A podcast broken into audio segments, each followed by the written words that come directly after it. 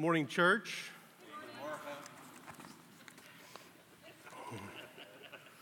Gemorka.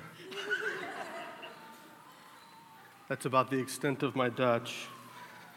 Well, my name is Derek Bass. Um, we've been calling Liberty home, my family and me, for about the last three years. And uh, it's a joy when I have the opportunity to get up and share the word. Um, it's just a joy to see how the Lord is continuing to grow this church. Uh, we are not continuing this morning the sermon series on the Holy Spirit. Um, you see the uh, sermon outlines in your seats. Um, and if you're familiar with this psalm, you might be thinking to yourself, man, Matt gave you a, a, a tough passage to preach. Am I getting, are you guys hearing reverb out there, or is it just me? You hearing it? Okay, I'm, I don't know if it's a mic up here. Okay. anyway, Matt didn't assign me this passage. I, I, willingly chose this passage. And, and part of the reason why I'm preaching from Psalm 137 is I teach locally at a seminary here, and I teach Hebrew and I teach Old Testament theology. And I try to, I'm trying to teach my students that the whole Bible is ultimately pointing to Jesus. And I kind of play devil's advocate with my students or at least, if I were sitting in their shoes, um, I would be saying, okay, Dr. Bass, preach Jesus from this passage. So that's what we're going to try to do this morning is see how Psalm 137 points to Christ. So what I want to do is I want to read it first. I'm not sure if the words will appear. There you go. Um, I will read. The words are up on the screen behind me. Then we'll pray and dive in. Let's look now at Psalm 137. By the waters of Babylon, there we sat down and wept when we remembered Zion. On the willows there, we hung up our lyres. For there, our captors required of us songs, and our tormentors mirth, saying, Sing us one of the songs of Zion. How shall we sing the Lord's song in a foreign land? If I forget you, O Jerusalem, let my right hand forget its skill. Let my tongue stick to the roof of my mouth if I do not remember you, if I do not set Jerusalem above my highest joy. Remember, O Lord, against the Edomites, the day of Jerusalem, how they said, Lay it bare, lay it bare down to its foundations. O daughter of Babylon, doomed to be destroyed. Blessed shall he be who repays you. Blessed shall he be who repays you with what you have done to us. Blessed shall he be who takes your little ones and dashes them against the rock. This is the word of the Lord. That's, thanks be to God. I like that. Let's pray. Father in heaven, we ask for your grace. I pray for it in need as the preacher this morning, asking, Lord, that you would speak through me. We pray, Father, for the hearers that you would help us to be attentive to this, your holy word. Help us, Lord, to understand this passage in its context. Father, help, help us to be ministered to by your word. Now, Lord, help us to set Jerusalem, the new heavens and the new earth, above our highest joy. It's in Christ's name we pray. Amen. Have you ever walked up on a conversation and you catch just a few words or somebody's response, and without knowing the context, their interaction, you could go any number of directions with it? It happened to me actually before church. I was chatting with another American about American football. We were talking about different positions, and there's one position called the tight end. And another guy walks by and said, you must be talking about American football because I just heard you talk, say the, the, the, the, phrase tight end, and I'd be a little bit concerned if you weren't talking about American football. So it was kind of funny. but I think we'd all agree with the reality that words, even sentences, have meaning in context. For instance, the simple sentence, that board is bad, can mean multiple things given the context.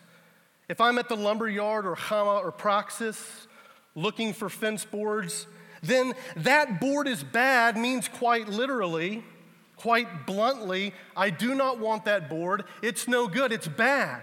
It could be warped, it could be broken, but I don't want it a part of my fence in my garden. However, in another context, for instance, if the board in view is made of fiberglass and the context is the beach and not the lumber yard, then that board is bad means, dude, that's an awesome surfboard. Right? We, we've entered into a different world of words where bad can all of a sudden mean good, and based on, based on the context and based on the intonation of the speaker's voice. Why am I talking like this?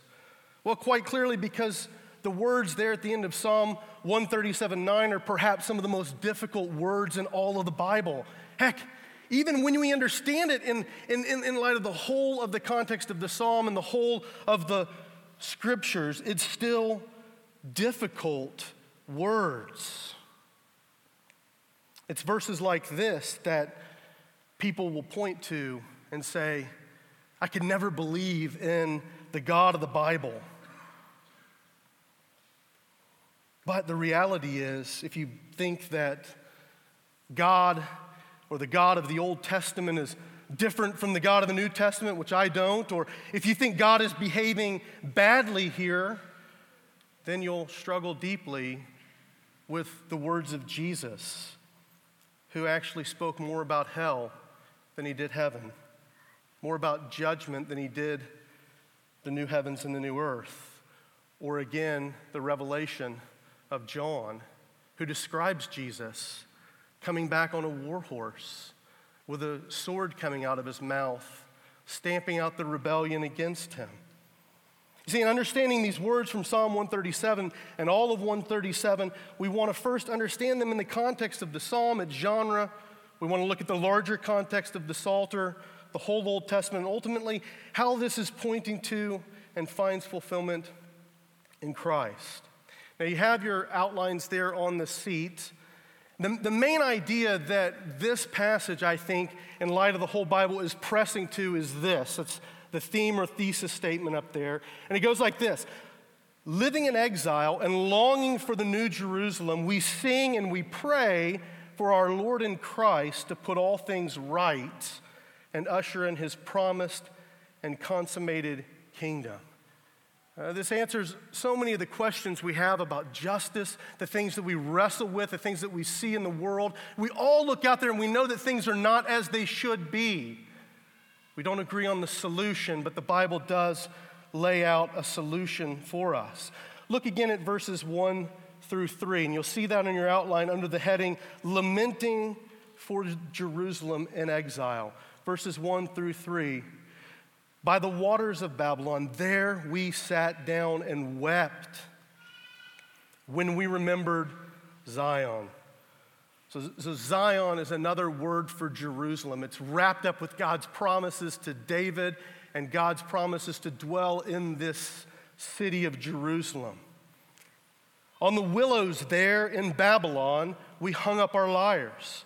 For there in Babylon, our captors required of us songs and our tormentors' mirth, saying, Sing us one of those songs of Zion. So, this psalm is commonly considered a communal lament.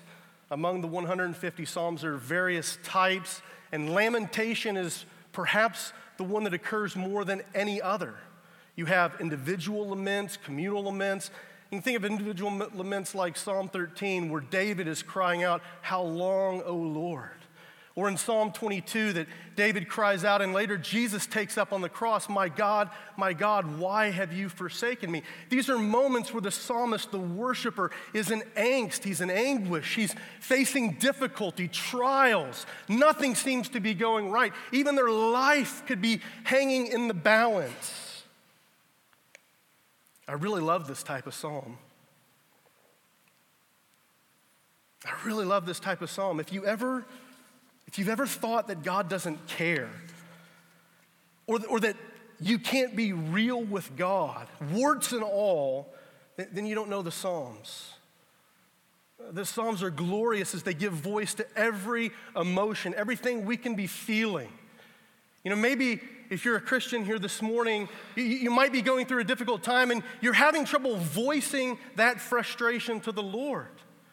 Well, this psalm and many like it are just calling us to take them to the Lord. Indeed, later David in Psalm 32 3 describes the effect on us when we don't do that. He, he writes, For when I kept silent, my bones wasted away through groaning all day long. If you're hurting, if you're broken, bring those things to God. So, verses 1 through 3 give us the situation of this lament. Judah, the southern kingdom of Israel, has been judged by God through the Babylonians, and they're in exile.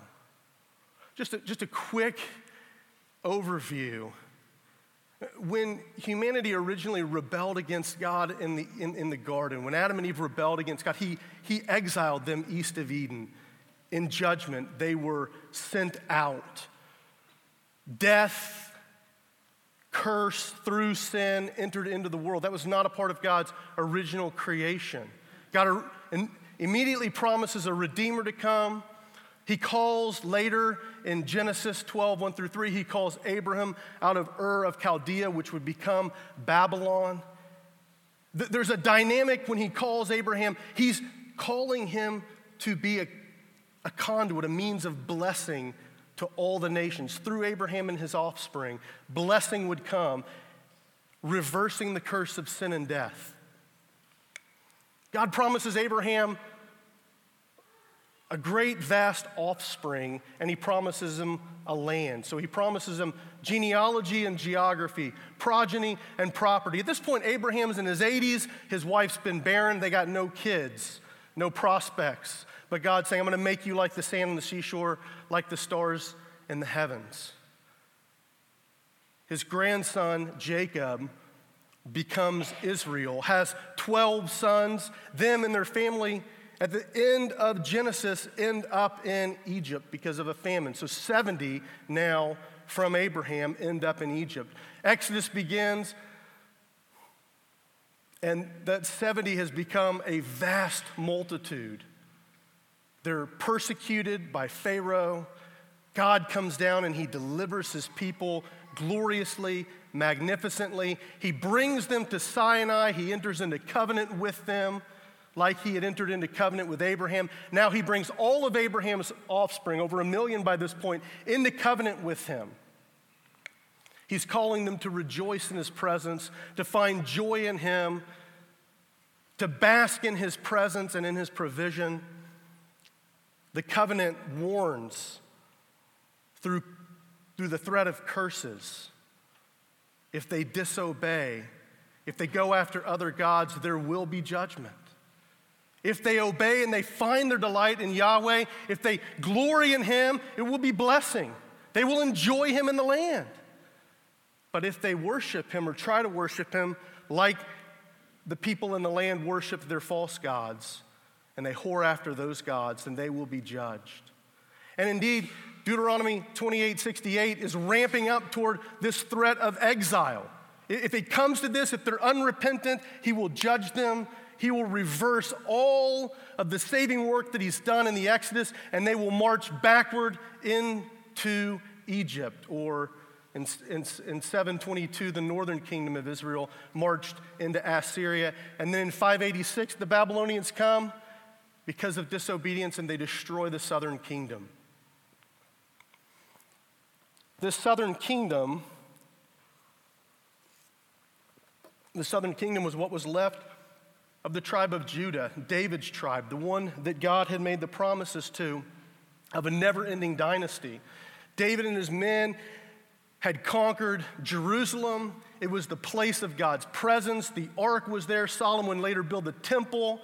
This, all this is building within the scriptures where Jerusalem and Zion is the dwelling place of God. It's the dwelling place of the king whom God promised would always have a son to sit on the throne. And in 722 BC, when the Assyrians destroyed the northern kingdom, they came to destroy Jerusalem. They had wiped out many of the neighboring towns around Jerusalem, and they had encircled and laid siege to Jerusalem. They were mocking and threatening Jerusalem, saying things like, We're going to make you drink your own urine. Um, lots, of, lots of ancient Near Eastern trash talk. And yet, God miraculously wipes out the Assyrian army that night in their camp. It was a miracle. Uh, the inhabitants of Jerusalem didn't defend themselves. God just showed up and miraculously wiped out the army, and then they fled back to Assyria. And so this began a thinking for Israelites no one can wipe out Jerusalem, no one can wipe out Zion. God will never allow the temple to be destroyed. He'll, he'll never allow the king from David's line to be taken captive. And yet, that's exactly what happened. Now they're in exile. And now their captors are saying, Sing us one of those Zion songs. I'm just going to read real quick Psalm 48. It's a Zion psalm. So it's a psalm that's praising God for the city of Jerusalem. And just listen to this, because this is what their tormentors are saying. Sing us one of those. Great is the Lord and greatly to be praised in the city of our God. His holy mountain, beautiful in elevation, is the joy of all the earth. Mount Zion in the far north, the city of the great king. Within her citadels, God has made himself known as a fortress. For behold, the kings assembled. They came, they came on together.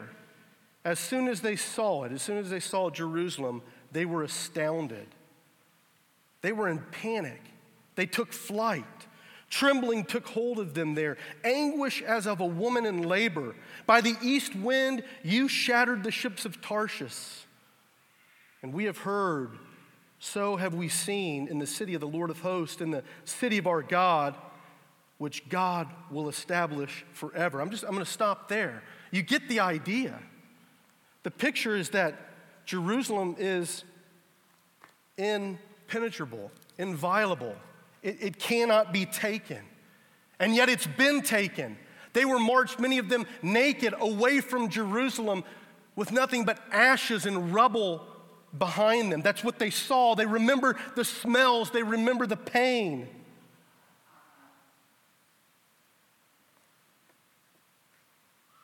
and their captors say, Sing us one of those strong Zion songs. It's a mock, it's more than salt in the wound. But things are not always as they seem. See, God is working in and through the judgment of Jerusalem and the destruction of the temple. This wasn't the end. The scriptures had been clear that God would judge them, and yet that He would work through judgment of salvation in which he would bring them back to his presence, that he would give them new hearts. Deuteronomy chapter 30, verse 6. He would circumcise their hearts in a restoration and a renewal, and he would enable them to love him with all their heart, soul, mind, and strength. So things are not always as they seem, as they hear the mocking,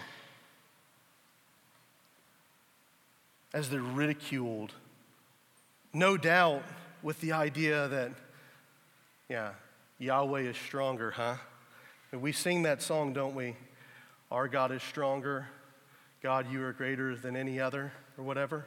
I know I'm not getting the words quite right. Worship team, sorry about that. But you can believe that the, the Jews in Babylon weren't feeling that. They're feeling like Marduk is stronger, and Yahweh had been impotent. But again, things are not always as they seem. Christian, as we think about the Babylonians mocking the Jews here in verses 1 through 3, recall the religious leaders and the passers-by mocking Jesus on the cross. He healed others. He saved others, let him save himself. If he's really the Son of God, if you're really the Son of God, come down. Come down, save yourself. And you remember Jesus taking up Psalm 22 1 on the cross. He probably sang the whole psalm My God, my God, why have you forsaken me? It was real. Jesus was forsaken of the Father. He's dying as a wrath bearing substitute. But you read on to the end of the psalm Christ will lead in praise the congregation of the brethren. He'll fulfill God's mission, the mission of the Davidic king to subdue and to save the nations. So, verses 1 through 3 paint a bleak, desperate picture of exile, of the mocking and the torment at the hands of their captors in Babylon. Looking at verses 4 through 6, it's under the heading of commanding ourselves to sing of Jerusalem. So, this gives us the right response to the situation in verses 1 through 3. Verse 4 reads, How shall we sing the Lord's song in a foreign land? If I forget you, O Jerusalem, let my right hand forget its skill. Let my tongue stick to the roof of my mouth if I do not remember you, if I do not set Jerusalem above my highest joy. When the psalmist says, How can we sing? What's at issue here? Is the, is the issue geography? Like, okay, we actually we have to be in Zion if we're going to sing a Zion song. We can't sing a Zion song and ba- I don't think that's the point. Is the point broken promises?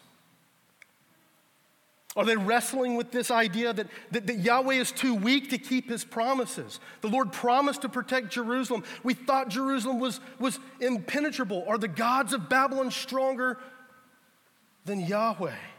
Again, the tormentors would seem to be indicating so.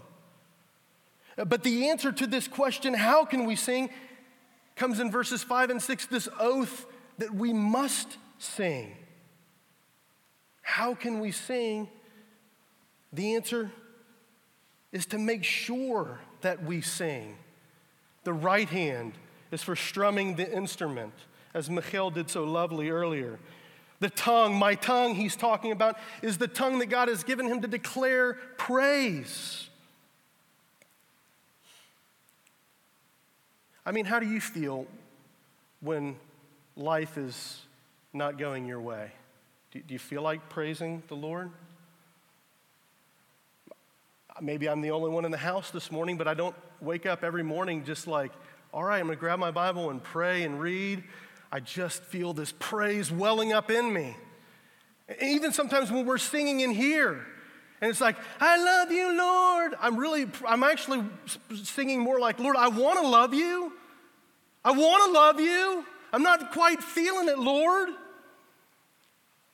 But given the situation and this, this adamant commitment, this curse he's actually calling down on his right hand and upon his tongue if he forgets Jerusalem, this is a living by faith. A living by faith in God when, when, when faith in God seems most hopeless, most far fetched. How can we sing triumphant Yahweh Zion psalms when Zion is no more. Think about the early followers of Jesus. How can they be singing praise when Jesus is still in the tomb? Or how about church? How about us? How can we be singing praise while we, while we wait for his return as we, the church, can feel so impotent, so powerless at times to actually affect change in our world? Or when churches like recently in Sri Lanka, are being wiped out by terrorists. You can feel like, where's, where are you, God? Where's the justice? The answer to the contradiction of exile, to its disillusionment, is to sing. Despite the how can we sing, the psalmist goes from the first person plural, the communal lament, to first person singular, if I forget if I don't remember. Again, what he's doing is he's calling down a curse on himself if he fails to remember Jerusalem, if he doesn't exalt Jerusalem over his highest joy. If I don't exalt Jerusalem over my highest joy. You see the priority that he's putting in line here. What are your highest joys? I know as a father, I have quite a bit of joy in my children. I find quite a bit of joy in my wife. I, I really find quite a bit of joy in my, my teaching. I love what God's called me to do. It's, it's a blast. Find tremendous joy in seeing graduates go back to, well, 12 graduates going back to 11 different nations to preach the gospel. That's pretty awesome. Uh, find lots of joy in that. So, what I say this morning that I'm setting Jerusalem over everything is my highest joy. And you may say, well, Derek, I don't know that it's necessarily calling us to. I think it is. Because what is the psalmist calling them to? Hey, remember Jerusalem that's an ash heap now, that's like rubble? Oh, yeah, set that as your highest joy. Is that what he's doing? I don't think that's what he's doing. Sorry, my glasses are sliding down my nose because of the sweat. Is that what he's doing? I don't think that's what he's doing. No. Is he saying, Do you remember the really awesome temple that Solomon built? Some of you old guys, do you remember that thing? Oh, the good old days. Set that above your highest joy. It's not what he's doing.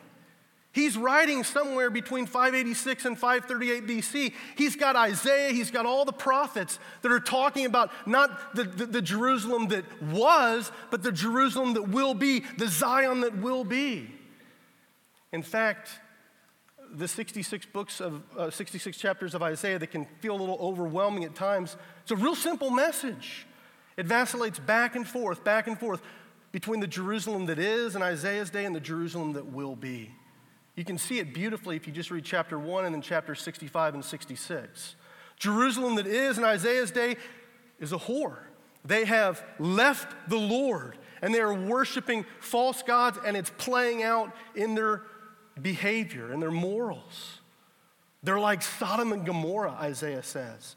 But then you flip to Isaiah 65 and 66, and the language is distinctly similar to Revelation 21 and 22 of the new heavens and the new earth, a new Jerusalem, a city that is itself the whole of God's future dwelling place with his people, with no sin, with no death, forever and ever and ever.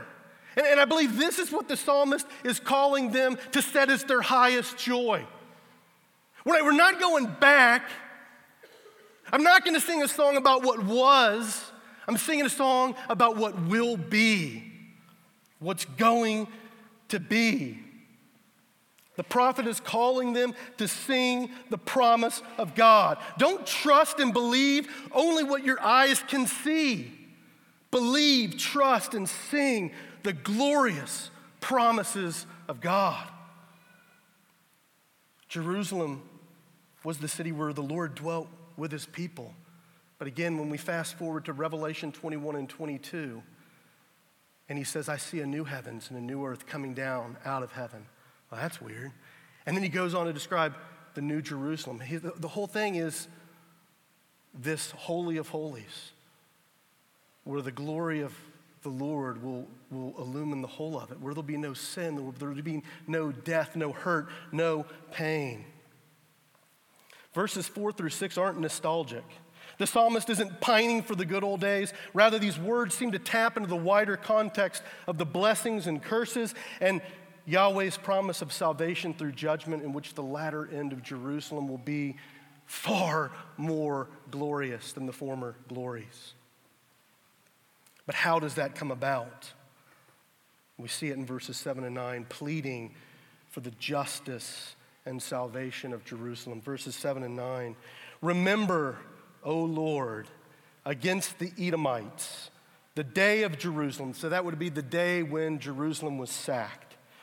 How they said, lay it bare, lay it bare down to the foundations. I mean, this is, this is presenting the situation as if Edom is like up on the hill just watching this go down. You know, they've got their popcorn, you know, they've got their big finger number one, you know, whatever you take to the sporting event to cheer. They're cheering on the Babylonians. They're cheering on the Babylonians. So remember, I mentioned Jacob earlier, who becomes Israel, who has the 12 sons, the 12 tribes. Well, Jacob's brother was Esau. Edom comes from Esau. So there's been hatred between these two for a while, and they're praising it. Well, God had promised, and we'll see, God had promised judgment on them.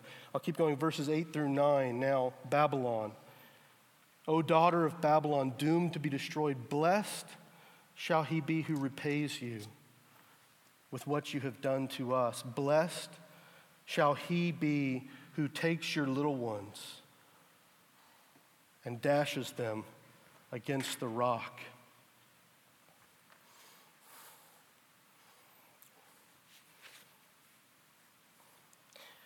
Now, it would be easy, I think, to read this and feel like the psalmist and the community is just being vindictive and they're wanting revenge. But I don't think that's the whole story. Uh, for instance, um, in Jeremiah 49 12, the Lord promised regarding Edom. Here it is For thus says the Lord, Jeremiah 49 12, if those, he's talking to Edom, if those who did not deserve to drink the cup must drink it, will you go unpunished? You shall not go unpunished, but you must drink. See, so the psalmist is tapping into and praying the promises of God. And then we see him blessing or pronouncing a blessing toward the hands who will be the means of judging Babylon. The, the, judgment described here, the nastiness of it, is typical in the ancient Near East when peoples would destroy other peoples. And in fact, this is what Babylon had done to Jerusalem.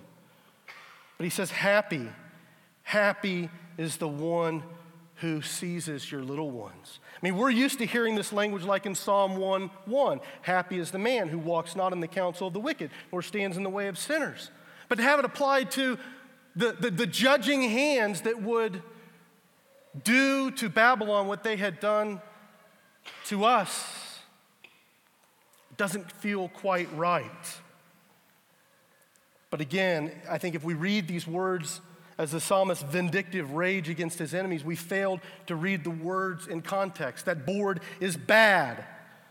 The psalmist's words tap into the promises and the prophet's oracles against the nations, Babylon in particular. In Isaiah 13, 16, the Lord said through Isaiah, Their infants shall be dashed in pieces before their eyes, their houses will be plundered, and their wives ravished. This is the word of the Lord.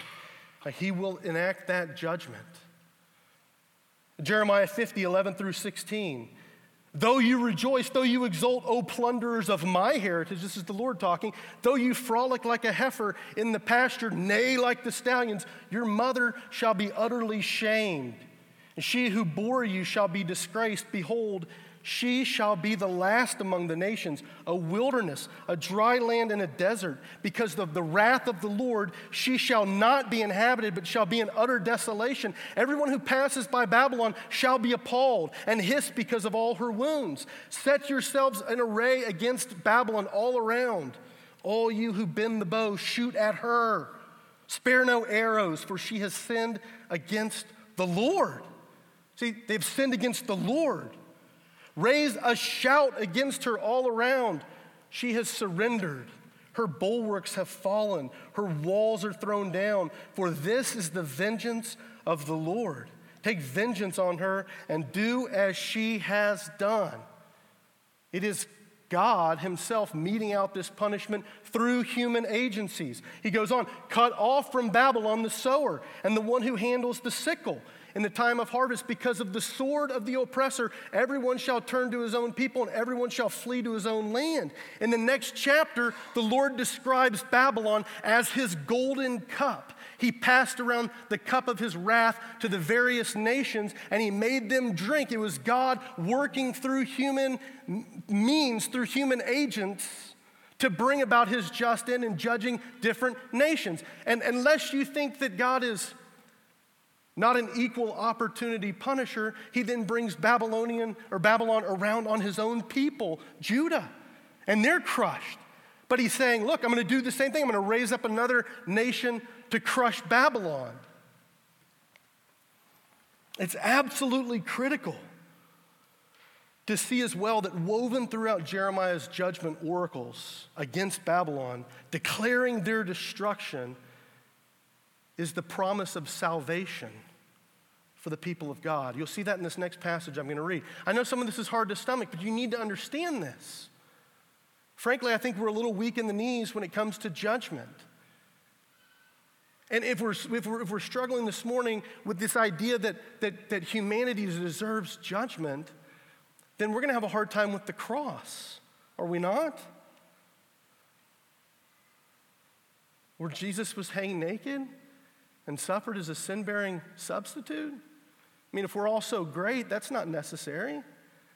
So, so listen to how God's salvation is coming through judgment. This is a, this is a powerful theme throughout the whole Bible. It's the gospel, salvation through judgment. Jeremiah 50, verses 4 through 5. In those days and at that time declares the Lord, the people of Israel and the people of Judah shall come together, weeping as they come, and they shall seek Yahweh their God. They shall ask the way to Zion. This is taking place while he's promising to judge Babylon. What he's doing in his people is this he's, he's bringing them back to himself. They shall ask the way to Zion with their faces turned toward it, saying, Come, let us join ourselves to the Lord in an everlasting covenant that will never be forgotten. God is working salvation for his people and judgment for their adversaries. Does that sound similar? It's precisely what he did in the Exodus when he brought Israel out of Egypt. He said, Let my son, my firstborn son, go, or I'll crush your firstborn son. Pharaoh says, Yahweh, I don't know that name. And then the Lord said, Well, here, let me give you 10 plagues to introduce myself, climaxing in the death of all the firstborn in Egypt. And that sealed their redemption. By faith, they smeared the blood over the doorposts so they wouldn't be judged. Interestingly, and this is why I'd recommend when you read Psalms, don't just read a psalm in isolation. Do you know we're looking at Psalm 137 and it's talking about how God is going to bring judgment on the Babylonians to then save his people? In the previous two Psalms, Psalm 135 and Psalm 136, there's an emphasis looking back to how God struck down the firstborn in Egypt. There is a connection between different events in salvation history. The Exodus prefigures salvations to come. This, what's talked about here in Psalm 137, is a new Exodus. God is promising a new Exodus from Babylon. So look here again, uh, Jeremiah 50, 17 through 20. Israel is hunted. Israel is a hunted sheep driven away by lions. First, the king of Assyria devoured him, and now, at last, Nebuchadnezzar of Babylon has gnawed his bones. Therefore, thus says the Lord of hosts, the God of Israel Behold, I am bringing punishment on the king of Babylon and on his land as I punished the king of Assyria. I will restore Israel to his pasture, and he shall feed on Carmel and in Bashan, and his desire shall be satisfied on the hills of Ephraim and in Gilead. In those days and at that time, declares the Lord, iniquity or sin shall be sought in Israel, and there shall be none and sin in Judah, and none shall be found. For I will pardon those whom I leave as a remnant. This is echoing uh, uh, Jeremiah 31, 31 through 34, the promise of a new covenant. God is bringing salvation through judgment. So, to pray blessing on those exacting judgment on their tormentors isn't mere vindictiveness, but it's rather a sensitivity to the promises of God, perhaps still unfulfilled. Fundamentally, it is a recognition that salvation will come through judgment, judgment on their captors, resulting in their salvation. They're pleading with the Lord to keep his promises. Moreover, this vast theme of judgment on the nations is pointing ahead to the final judgment to come.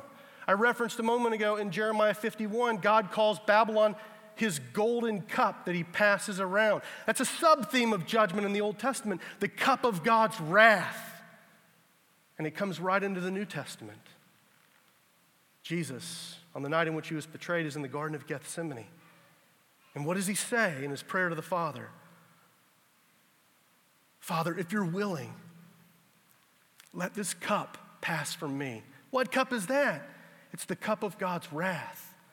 The cup of God's wrath that was passed around to the nations, that the psalmist is pleading for God to bring upon Babylon. That cup actually ultimately stops in the Garden of Gethsemane on Jesus. All the judgments are pointing to the cross. And Jesus prays in the garden if you're willing, Father, the Son of the eternal Son of God prays to the Father, if you're willing, let this cup pass from me, but not not my will, let yours be done. And he stares down Golgotha. He stares down the cross, and Luke describes him sweating drops of blood. Do you know in that very same chapter in Luke, when he's in the upper room with his disciples, he speaks of a different cup. He speaks of the cup of the new covenant in his blood. Paul calls it the cup of blessing. It's the cup we're going to share in a little bit. You cannot drink the cup of salvation unless you know that that cup was won for you through judgment. Do you, do you understand? It's, it's not just a get out of jail free card. Our Savior went to the cross. He was hanged naked. He was mocked. He was jeered. He was ridiculed. But upon him, God laid the sins of all who would ever believe. As Paul writes in 2 Corinthians 5, God made him who knew no sin to be sin. Jesus became a sin bearing, curse bearing, wrath assuaging substitute for you and for me. He bore the full vent of the infinite wrath of God for us.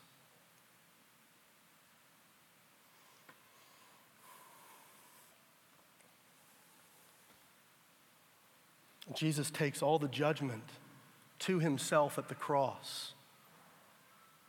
He drained the cup of God's wrath. There is salvation in no one else. His dying and rising puts a different cup in our hand, and it positions him at the right hand of the Father to rule and reign until the Father puts all of his enemies as a footstool to him. And because he has drained the cup of judgment, he alone is worthy to judge the nations. And judge them he will. Revelation 19 through 20 describes Jesus coming in judgment. Much like Psalm 2 and Isaiah 11, he will come and he will judge and he will destroy all who are in rebellion to him. That's what the Bible tells us. And it's graphic.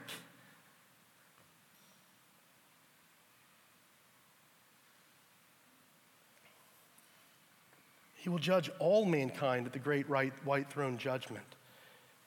And it is this justice, this recompensing of wrongs committed, resolved either at the cross or in eternal judgment, that paves the way for perfect peace, that paves the way for the setting up of the new Jerusalem, for the new heavens and the new earth. That is exactly what precedes. We're not, I know we're not all math majors here, but Revelation 19 through 20 comes before Revelation 21 and 22. You can smile, I'm trying to be funny. I know it's a heavy talk, a heavy, a heavy sermon. But let me just say something because I, I know we all struggle with the lack of justice in our world, and sometimes we want to see justice for that. And people will say, Where's God? He's patient.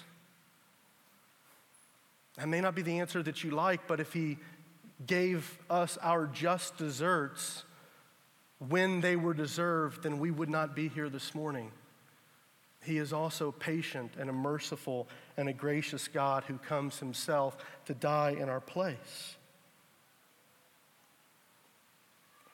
If you're here this morning and you're not a Christian, if you take nothing else from the sermon this morning, don't miss the fact that God, who will judge the living and the dead, took judgment to himself. You may struggle with the fact that God is both a loving God and a holy and righteous and a judging God. But do not miss the fact that the righteousness that you lack, that He will judge you for, He Himself took your judgment. Do you see? The, the judgment that He will dispense, He has received. If you're not in Christ, if you're wrestling with Christianity, if you think it's a bunch of bunk, or you're mildly interested, or you just got dragged in here this morning, or you thought there was a tour and you ended up here and whatever, consider the fact that Jesus bore the full vent of God's wrath for you. Before you blow Christianity off, you know there's a lack of justice. You know that people should pay for the things that they're doing, and you struggle with that. And I know it may not be exactly how you would do it, well, thank God you're not God. But this is the way the Bible says that God has done it and how He resolves righteousness, resolving it through His mercy and His love, along with His holiness and His justice. So consider Jesus who died for you. Now, I'm going to conclude with some quick hitters this morning. There's been a lack of application, so now I'm going to throw it at you quickly. All right? To wipe my forehead once more. I'm setting a record up here. Is it just me or is it hot in here? so, how is Psalm 137 our song? How do we sing it? Should we sing it? Should we pray these imprecatory psalms? Yes and no. I'll start with the no. Should you pray this against your neighbor if your neighbor plays their music loud at night? No. No. Should you pray this like I would argue the psalmist is praying it in light of all of Scripture, in light of understanding the promises of God to judge the nations, to make all things right? Yeah. Aren't we praying for peace? Aren't we praying for justice? In fact, how many here have ever prayed the Lord's Prayer? You've prayed an imprecatory prayer Our Father, who art in heaven, hallowed be thy name. Thy kingdom come, thy will be done on earth as it is in heaven. Well, if he answers your prayer right now, guess what that means? It means judgment for an untold number of people. Oh. You ever pray like Paul, Maranatha, come, Lord Jesus. Oh, Jesus, come back. You've just prayed an imprecatory prayer. You're, you're calling down a curse on an untold number of people who don't know Jesus if you pray like that. I don't know if you knew that. Well, we, most of us raised our hand to praying the Lord's Prayer, so you, you're already praying this way.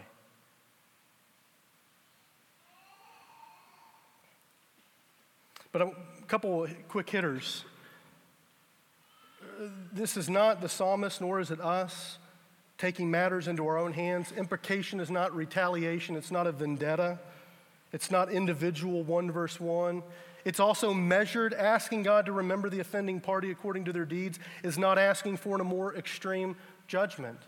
If somebody has hurt you, if they've wronged, against, wronged you and sinned against you, and you, and you pray, God, judge them, well, if that person's in Christ, God's already judged their sin, so you need to reckon with that. Um, if they're not in Christ, what usually happens to me when I'm wanting justice, then if I'm really thinking clearly about the justice that God would give them, then I start praying for their salvation. Because they're just as blind and stupid as I was before I became a Christian, and they just need Jesus. Okay? Third, Christ drank the bitter cup of God's wrath reserved for us. I can't get around that, won't get around it. So as you think about this, we're always thinking about what Jesus did for us. Fourth, it is to Christ alone to judge and deal out punishment.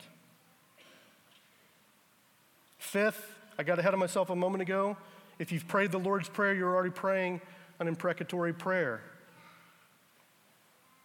Sixth, it is right for us to long for a rightly ordered world. Christian, it is right for you to long for God to put everything right. Absolutely despite the judgment that it'll bring on those outside of Christ. Not because we long for their judgment, but because we long to be with our Savior. Seventh, let's remember Christ's words on the cross Father, forgive them, they do not know what they do. And finally, if you're like me, then praying this way puts you in a great deal of tension. You long for the kingdom, right? You should. If you're a Christian, you should long for the kingdom to come. But you love many who are even now outside of Christ. And you know that if Christ returned, it would mean their death eternally. So may our longing for the kingdom fuel our openness, our boldness, our willingness to share the glorious good news of Jesus Christ so that they can repent and believe. With the psalmist, we must sing in hope of the glory of God. Let us entrust all judgment and justice ultimately to him who is judged who was judged for us and will judge the living and the dead. And finally, let us live in exile. We are in exile, we're not home yet. This little hour and a half, might be a little bit longer this morning. I have no idea how long I've gone. Might be a little bit longer this morning. This is a foretaste of the new heavens and the new earth. That's what gathering together as the church is. If you read what the Bible says about the local church, it is glorious. It is the display of His glory. There is a, the presence of God when we gather corporately that isn't quite there when you're just alone in your prayer closet reading the Bible, right? This is a foretaste of what is to come. Nevertheless, we're still in exile. We are sojourners. We are pilgrims on a journey to the celestial city, and we're not there yet. So let us live in exile and let us long for the new Jerusalem. Gathering, singing, praying, let your kingdom come on earth as it is in heaven. Let's pray. Father, we thank you for hard passages like this that make us search our Bibles and try to put things together. God, I hope that's true this morning. I hope that there's more light and clarity on your judgment as a result of this sermon and not um, confusion. God, help us to see clearly how Jesus is our hero, is our victor, is our Savior, is our Lord. And I pray this morning for those who are outside of Him that you would be stirring and moving their hearts to believe on Him. It's in Christ's name we pray. Amen.